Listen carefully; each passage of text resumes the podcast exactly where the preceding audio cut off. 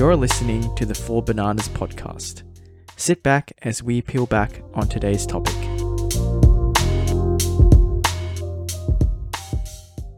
Rack City, bitch. Rack City, bitch.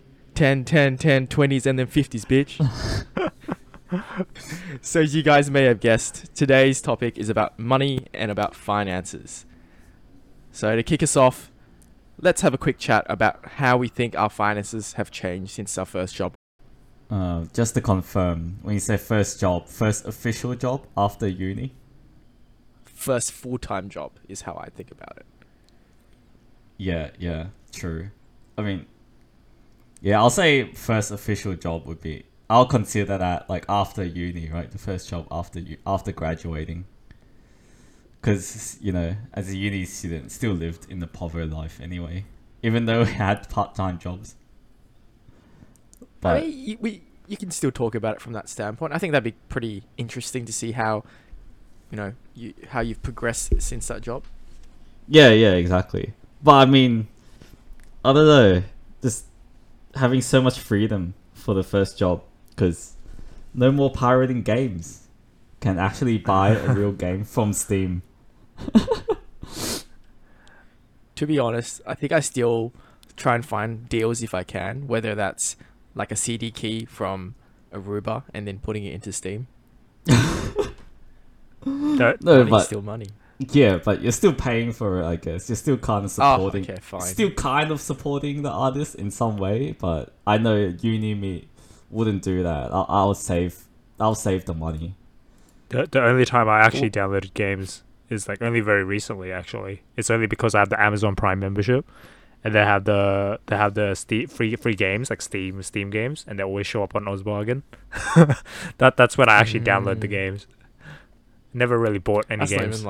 That's not even like elite. Like, well, that's still illegal. Oh, that's still above board. Yeah, that's still official way, and you're paying for your Amazon Prime. So that's true. That's true.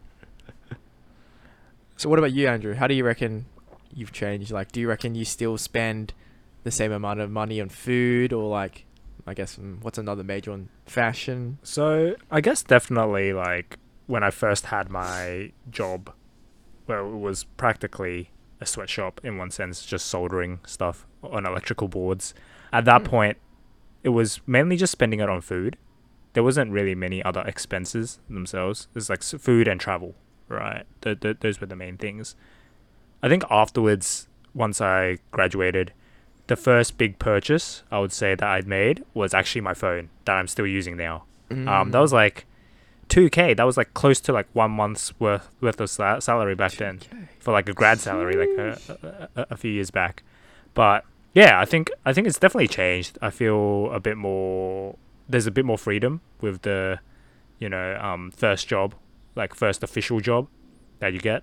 But prior to that, when it was like part-time jobs, those sorts of things, I mean, it kind of matches, right, your general lifestyle. Do you reckon? Like, because I reckon like when you had part-time jobs, those sorts of things, it was less about spending on big purchases. Like I was using like secondhand phones, those sorts of things. I wasn't really using like brand new top tier phones or, you know, always going out, those sorts of things. Is just mainly just focusing on uni and travel and just maybe buying lunch sometimes here and there.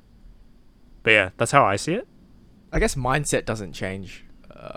Whether it's living on a casual job whilst you're in uni, or if now you're working a full-time gig, I don't think your mentality changes in regards to your finance. So for example, I've always been one to look for deals. So whether, I guess, everyone likes a good deal, eh?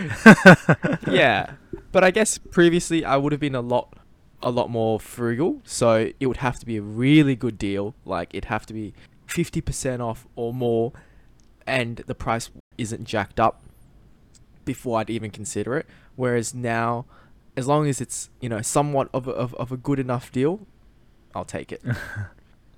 Like, so were you frugal? But I would say still pretty frugal. Like there's certain things which, for example, I will buy gift cards just for promotional cashbacks, but I'll still skimp out on stuff like having proper blackout blinds for my room, I'm still using fabric. Are you one of those people that used to cut out coupons just to go to like Hungry Jack's and stuff for like good deals? Those were the days, man. Yeah. I remember getting those in the mail, and 100%, I would like look at them and be like, oh, this is a pretty good one to use. But as technology has progressed, you don't really need those coupons anymore. Everything's digitalized. Yep. So instead of checking like my mail coupons, I just check my apps instead. I don't think you need to ask that question anyway, Andrew. We're all Asian. It's kind of almost guaranteed we'll all do that. That is true. So what about you guys, actually? Did you guys, like, I guess my first purchase was actually a phone. Do you guys remember your first, like, big purchase? I don't know if it's the first one, but the most satisfying would be buying a Switch. Oh, okay. So, yeah. Like, before the Switch, all the previous consoles, we'll have to wait until we go back China and then buy it, right? Mm-hmm. And the reason is because if you buy the console in China, they hack it for you. Ah, yeah. And then you could download whatever game you wanted, right? Uh-huh. So we did that for the Wii, for the PSP and all that. But like, I mean, we go back every, 3 or 4 years. So it's like, oh man, that's way too long. And then all of a sudden, it's like, wow, I have all this money. I can just actually buy a Switch and the games. Like I don't need to wait. I don't need to hack it or whatever. I can just buy the game, support the artist, and enjoy it, and it's totally fine. But then I guess the purchase is justified. But then I guess the games themselves are getting cheaper anyway, like these days compared to like back then. It was very expensive. I reckon my first big purchase would have been, I think, before uni. Honestly, I remember after finishing year 12. I got a job working as a waiter. It paid $11 an hour, and it was in cash. And then I remember squirreling that away for 2-3 months or something, getting enough for an iPhone 4S, and then quitting that job immediately. And then and then going to uni with the iPhone 4S was pretty nice. It was my first smartphone. So things like, you know, going on the internet and taking pictures, it was great. And then learning how to jailbreak it, and then, like, I guess similarly downloading all the hacked apps, you know, apps that you usually have to pay for.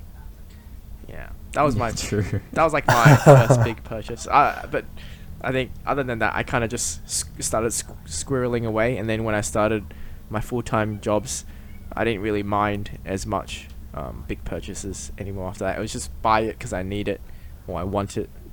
But obviously only if there is a good deal, then yes, I'll buy it. I'm assuming you didn't get much tips working at the restaurant, right? If you quit so early. Surprisingly, yeah, there was a good amount of tips sometimes. Oh, really? Because it was in a business park.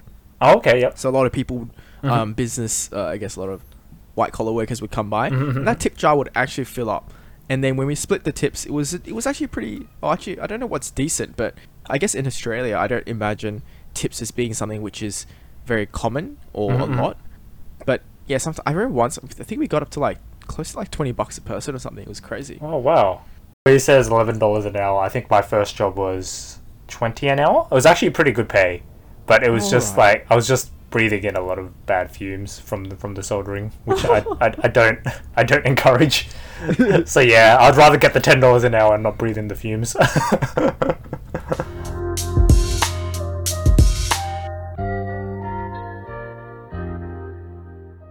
So do you guys have a favorite financial tool that you currently use, and have you guys experienced any pitfalls with your tools? Would credit card count as a tool? Because I know, like, with the first job, you could finally get credit card, right? And there's always deals that they have. Like, if you spend X amount of money every month for 3 months, you get this many points for flying or for travel or whatever, right? And, yeah, it was really good, right? Like, use one credit card every 3 months, get the deal, and then get out, right? You just keep exchanging credit card just to get the points. And yeah, it was glorious. So many points racked up. Free money, right? I mean, if you're responsible with your money and pay on time, free money. And don't overspend, obviously. Like, it's interesting that you talk about credit cards, because I used to have a friend that used to open like at least 3 to 4 credit cards just to rack up the points, right? And then cancel it overall. And I was thinking, oh, that's a great idea. But then I realized that it actually affects your credit score. Did you know that? So like the amount of credit cards that you open and close in a short period of time will affect your credit score, so that if you want to get loans or anything later on in life, you'll get affected. So I was just like, oh, okay, maybe I shouldn't do that. But I think for me, very similar to you, Jeff, credit cards as well, initially, because sometimes, especially like online purchases and any purchases where I'm unsure about the amount of money or the security behind the money, I usually use credit cards, because it means that I'm using the bank's money instead of my own money. And if there's any problems later on down the road, I just notify the bank, and the bank will be a bit more, I would say they're a bit more responsive in terms of trying to get back the money, because the money that they used is their own money, right? As opposed to money coming out from my own account. That's why I use credit cards. I was also using it for frequent flyers, but since COVID, because you can't really fly anywhere, that's why I haven't really used my credit cards. Or like right now, I actually don't have a credit card. I actually cancelled it because there's not much point right now. Like, I'm not really going to get that much frequent flyer points, and I'm not really going to fly anywhere. So that's how I see it. But before, like post-COVID, like pre-COVID, definitely credit cards was a good financial tool that I used overall.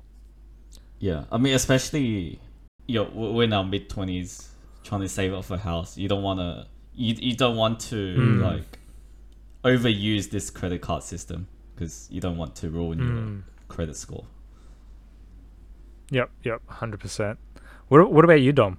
What's your favorite tool? Credit cards I definitely use quite a bit. I've got one through my company, which is pretty good. That doesn't have any fees, I guess any annual fees, but obviously there's late fees if you don't make your payments on time.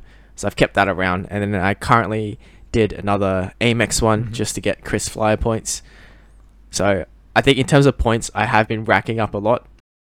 The ultimate dream is buy tickets for the family to a destination and then upgrade all of us to business using points. That would be like ideal.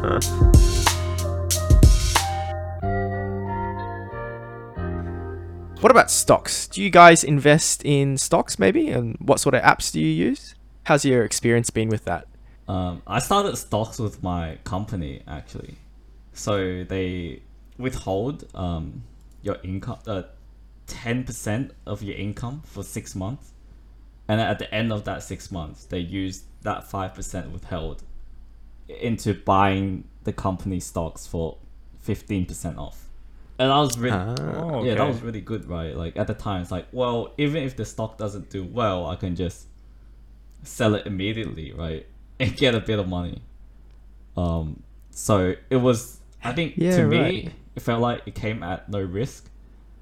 So I did it through the company, so I just applied and they automatically do it for me. And I never checked it again for like 2 years. So it just accumulated for 2 years.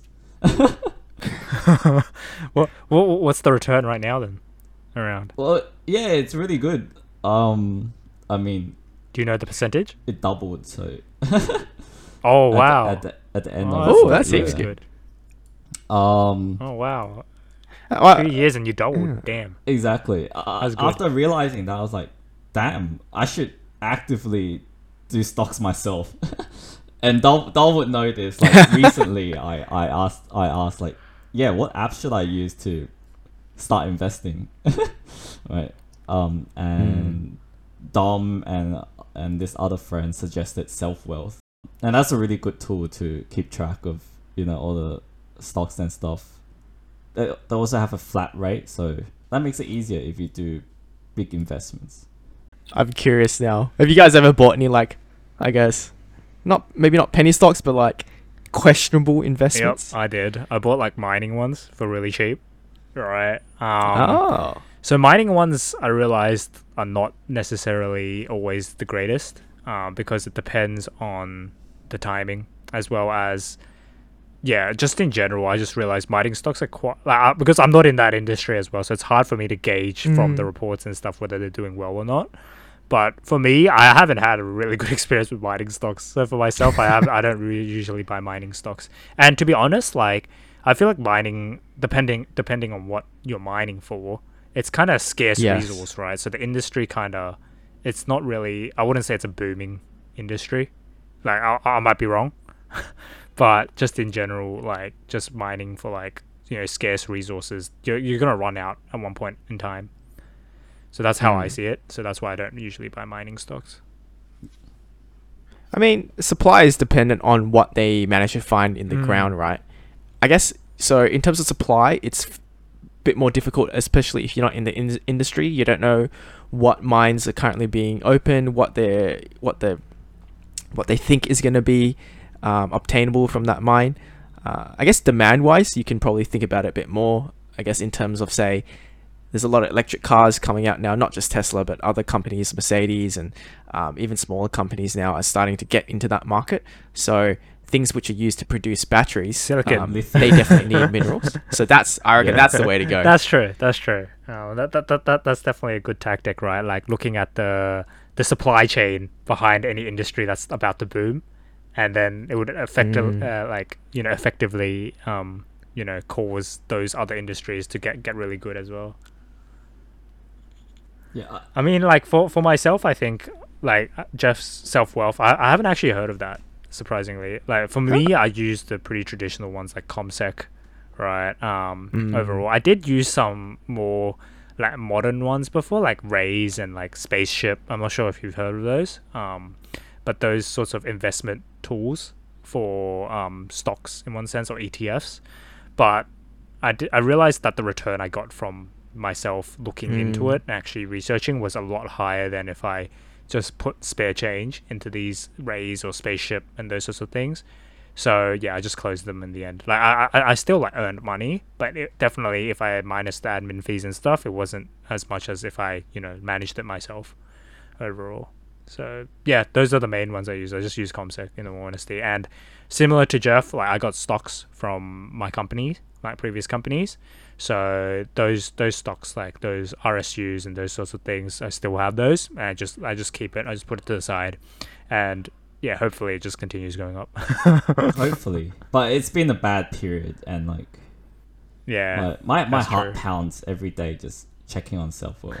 I'm like, man. Yeah, it's I know. Okay, you have to be patient with these. You can't pussy out and be like, okay, I'm going to sell everything, because it looks like it'll keep going down. You just have to, I don't know, maybe trust the company. I don't know if that's what you call it, but you know, believe in the heart of the cards. But then again, I think I'm not sure how much you're investing, but the amount that you invest shouldn't be an amount that makes your heart pound that much. Do you get what I mean? It should be enough that, you know, you'd be okay losing it all in one sense. That's the general. That's how I gauge myself in terms of the risk tolerance, right? That way, like, it doesn't fully affect how you like operate every day, like daily, in one sense. Like that's the amount that I feel like is reasonable. I don't know how you guys think about that, though. Losing it all. I don't know. All, maybe not all. Oh no, Jeff. You probably wouldn't lose it all, but you would lose like a good chunk. But I guess the idea like is, obviously when you see your investments not doing well with the recent market correction, your heart would probably pound. Like I know mine has. When I look at it, I don't check daily because of this reason, because it's just it's just not conducive. Right? But perhaps though, if you see it going all like quite low, it's time to buy the dip. Oh, yeah, get in there, more money, because you're losing them. Double down, average it out, right? Yeah, in some way you would, because they will recover eventually. You just don't know, you know. Yeah, when. That's true. But good thing you got out of Spaceship. They recently I think it was previously, it was no admin fees as long as you had with under 3K, but now they've added in admin fees, and I know a lot of people have left. They're like, no, it's just not, like, obviously the admin fee is a percentage now of how much you have invested, but with them, but now it's, a lot of people just like, no, I just rather buy ETFs myself. That's no point. Yeah, it's interesting. Like for listeners that are interested in like Raze and Spaceship, I think if you are planning to use those products, like they have something called a PDS or product disclosure statement, and within it, usually they disclose for each portfolio what's the average percentage return that you get over an average amount of years. And if you're okay with that, by all means, have a look into it. But usually, like I feel like it's not as good as if I managed it myself. So that's the reason why I don't use them anyway. But yeah, it's just something interesting for people to look into if they are planning to use those products. Dude, you don't need Spaceship. You just need Wall Street Bets. Oh, okay. Dude. That's the best. You know, why read market research and read reports of from the companies when you can just go Wall Street Bets and they say diamond hands and to the moon. You see that, you're like, all right, I'm buying. Yeah. Because do you guys remember when they were talking about like GameStop, that whole, thing with people shorting it, and AMC and all that, and Blackberry, and people were just going crazy. Right. I actually got into that. That was quite interesting. Didn't make any money off GameStop. Was only even on that. But AMC, funnily enough, I made a lot of money off that. That was really random, and it just goes to show that, Reddit can make you money, but obviously I think that, like what Andrew mentioned earlier, is obviously be ready to lose it all. Like if you were to invest $100, be ready to lose that $100. So that's definitely a good mentality to go into it with. I was gonna say, like, if it makes it to Wall Street Bets, it's already too late for you to invest in. But it sounds like you did well in AMC, so my comment is redundant now. No, there's definitely certain you have to be, I guess, again, quote unquote lucky, right? There's people who post on Wall Street Bets all the time, and they show, they show graphs, they show research, they have logic behind it. It's up to you whether or not you want to believe it, but yeah, I mean, it's almost like buying, what do you call, like penny cryptos, like things which are less than 10 cents, less than 1 cent, and just hoping it goes somewhere, right? Yeah, no thanks. I think definitely the amount, at least for myself, the rule of thumb is like I would only have like probably like a third of my salary would be towards these stocks themselves, right? Everything else would be either daily expenses or those sorts of things, right? In a way that it doesn't actually affect my daily life. If I lost it all, like that's kind of my rule of thumb. I think the main thing that people invest in stocks is primarily because of inflation, right? The amount of percentage that you get from the interest in banks can't match the amount of inflation that's occurring within the economy, and that's why people place it in stocks. And by placing it in stocks, right, the stocks inherently will account for inflation, which is why that dollar cost average thing operates or works, because at the end of the day, because of inflation, stocks, if they're a relatively good company, will just inherently go up. Even though there's a lot of ups and downs, it will inherently continually go up towards the right, like a triangle, right? Because of just inflation. But if you take out inflation, right? If you just analyze and take out inflation, to be honest, it's just a normal straight horizontal line. But because of inflation, it just shifts it up. That's in general how it works. Yeah. For good companies. For good companies. Not the ones that only raise funds so that they could take it out. Overall. So yeah, do your research. End of the day. Do your research. You actually need so much. Like, don't just listen to people and then go into it. Yep. And especially like that's an interesting one, because like all those articles on Yahoo or like, even on YouTube, it's like, oh, these are the best stocks in 2022 or blah, blah, blah. When you think about it, a lot of them, they might have already bought it, right?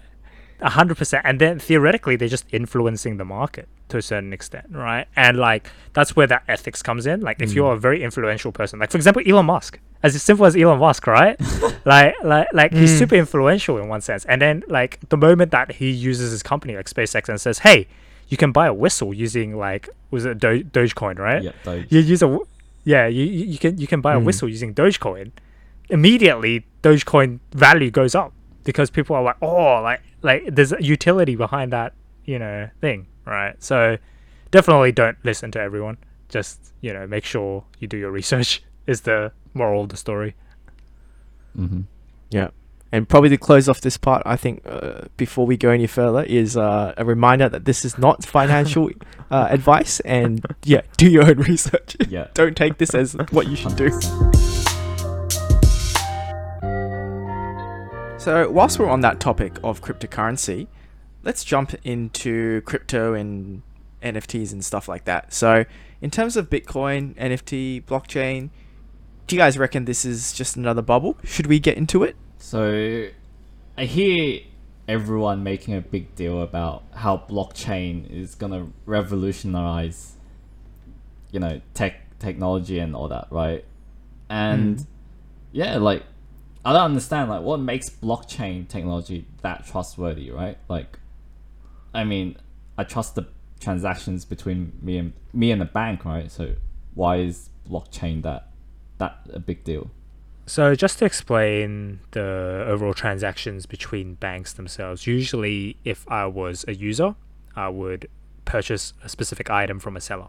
And to do that, I would tell my bank, hey, you know, I've purchased, for example, a cup for $5. And then the bank will be like, oh, okay, so transfer value of $5 to this specific seller from this specific bank.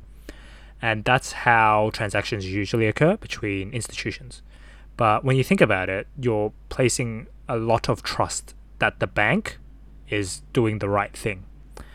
And what's happening is that sometimes, for example, someone else might pretend to be you and say, hey, look, transfer $1 million to this bank account because he's a seller. But that person might not be you. And that's how, you know, hacks or how people lose money by accidentally, you know, revealing their identity and personal information. That's why it's so important. But what blockchain tries to solve is the over-reliance on one institution to verify these sorts of transactions. So you can think of it in terms of Google Docs. So blockchain is Google Docs, and this Google Docs is shared with everyone, right? Everyone around the world. Think of it that way, as a hypothetical. And for example, if I was to create a transaction, say I want $5 sent to get a cup of water, that will be recorded on the Google Docs. And when that gets recorded on the Google Docs, everyone else on the Google Docs will also see this specific transaction and say, okay, is this correct or is it not?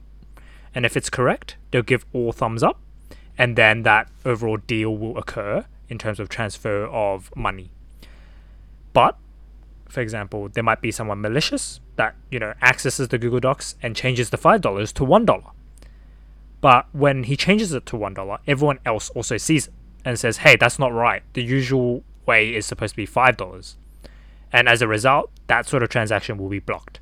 And that's, in general, at a very simple way of explaining blockchain is how it generally occurs in terms of that verification and make sure that the transactions are as intended. And that's why a lot of people trust, you know, blockchains, because it uses the mass population to verify transactions rather than trusting one single institution or two single large institutions themselves. Yeah, that makes sense. But who's everyone, right? Like, it's not me or you who just uses the computer, right? Like, who's all those people verifying that transaction? I mean, that's a good question. So it's not necessarily everyone. So that scenario that I just gave you was more of a hypothetical. Imagine Google Docs was shared with everyone around the world. But usually the people that is the mass population are theoretically miners. So anyone that mines Bitcoins is it's just a fancy term of saying, hey, I'm validating transactions for you. And yeah. the reason why they have the incentive of validating transactions and like turning on their computer, using their electricity to validate for you, is because the system of blockchain actually allows you to have a reward for doing these sorts of things, right? And those rewards are in the form of Bitcoin, and Bitcoin has value, and that's why people would actually spend money to validate transactions on the chain, and that's in general how it works at a very high level. Yeah, that makes sense. Like, so that's what miners are doing. Yeah. So I like, hopefully listeners understand what I'm trying to get at with blockchain and like how it generally works. But like, just going back to your question, Dom, I think I think it's definitely a thing, but dependent on the coin, some may not be as relevant as others. But I guess the most famous one for everyone is Bitcoin, and yeah. I trust that one, because I would say it's the equivalence of digital gold. Because when you think about it, right, like gold in real life, right, gold really only has value because it's social, because of the social construction we have around it having value. There's not necessarily a lot of use for it, right? Theoretically, I could just get another piece of rock and say it's money, and if everyone believes it, then it has value, right? And that's just the social construction. And that's kind of what's happening with Bitcoin, is how I see it, right? Like, it's, the resource is finite, similar to gold. People trust it. People are getting a lot of hype from it. They think that there's value from it. So hence, it's the equivalence of digital gold. And that's how I see it. I mean, I was definitely a bit skeptical at first, but like after a bit of research, I could see that like even technology and the web, it's moving towards more of these blockchains, these cryptocurrencies to transfer money and value.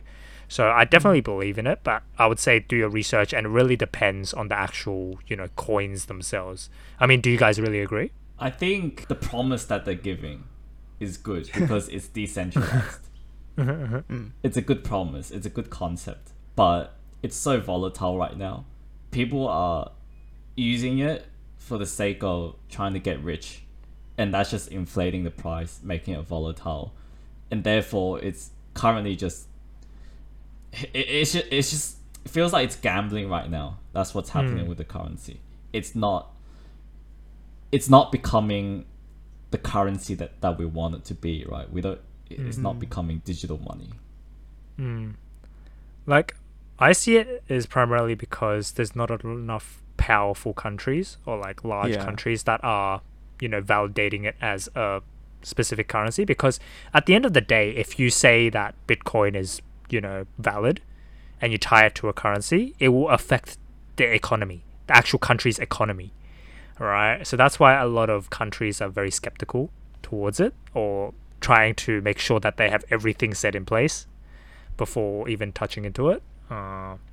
But yeah, like I totally understand. I mean, at this stage, I feel like blockchain in one sense is like the internet back in the days when it first started, with like, you know, like dial-up internet, you know, like the overall, you know, flash animation. People were very skeptical. Can I purchase stuff on the internet? Like, are they just gonna take my money? Oh, true. Like, but yeah, like as I guess history repeats itself. It's definitely not to the stage of mainstream yet, but it's definitely gaining a lot of traction, I would say.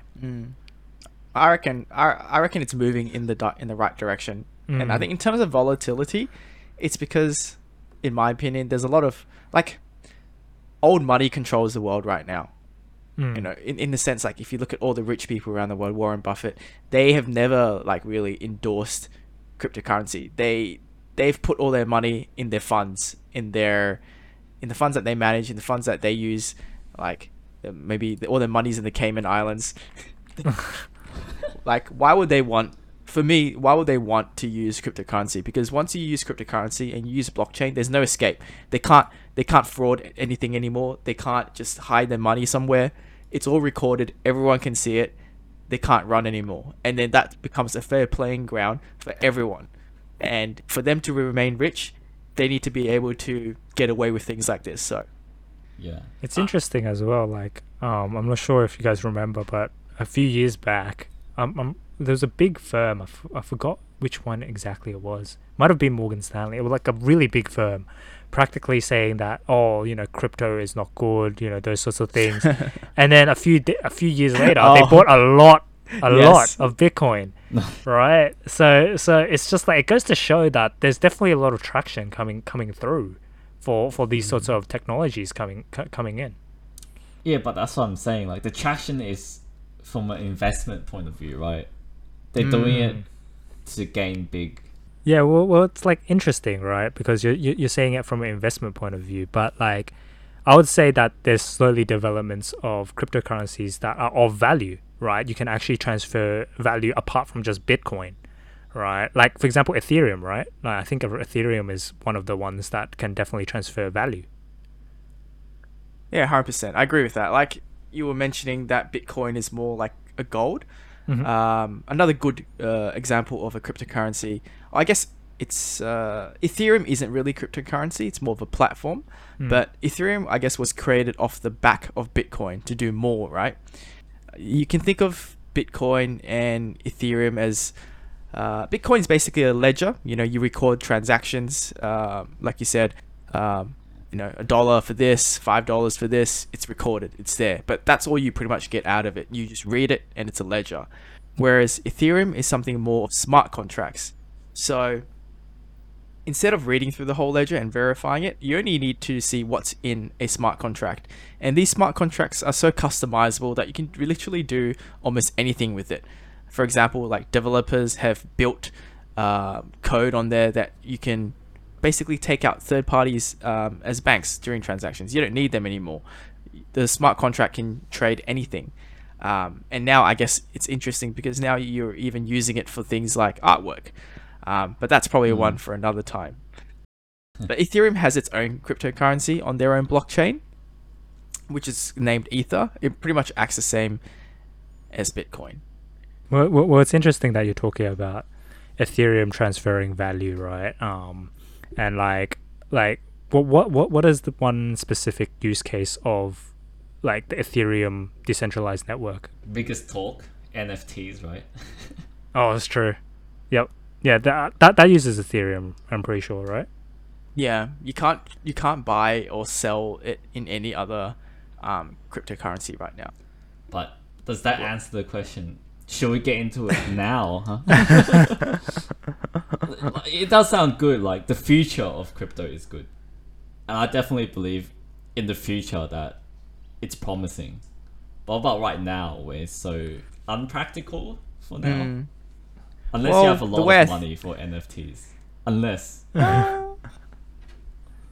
like, the way I've always thought about it is in terms of your finances and your money is just to have a diverse portfolio. So whether it's, you know, one Bitcoin, half a Bitcoin, 0.0000001 of a Bitcoin, having a diverse portfolio is the best way to go about it, in my opinion.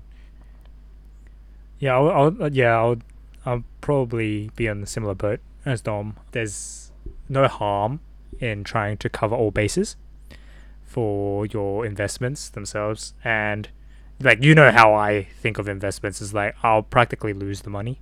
Is kind of how I see it. Yeah. So if I can invest on an opportunity that the future will use this sort of currency, then why not? And definitely, like, working in tech and seeing it being used within more new applications, like the Web 3.0 applications, at least from the blockchain's perspective, it's definitely gaining traction, and I can see the potential there. And that's what I'm more investing towards rather than just the current more FOMO kind of style. It's okay, less about the use of it now. It's more of the use of it in the future is kind of how I see it. Yeah, that's a good mindset, actually. All right. So that's all we've got time for this episode. But if in case you'd like us to dive a bit deeper, chat about our thoughts on the metaverse, other cryptocurrencies, or just blockchain in general, don't forget to subscribe to us on your preferred podcast streaming platform. Follow us on Facebook, Instagram, and Twitter, and join our Discord server. Links in the description. Until then, stay banana, and thanks a bunch. See ya. Bye.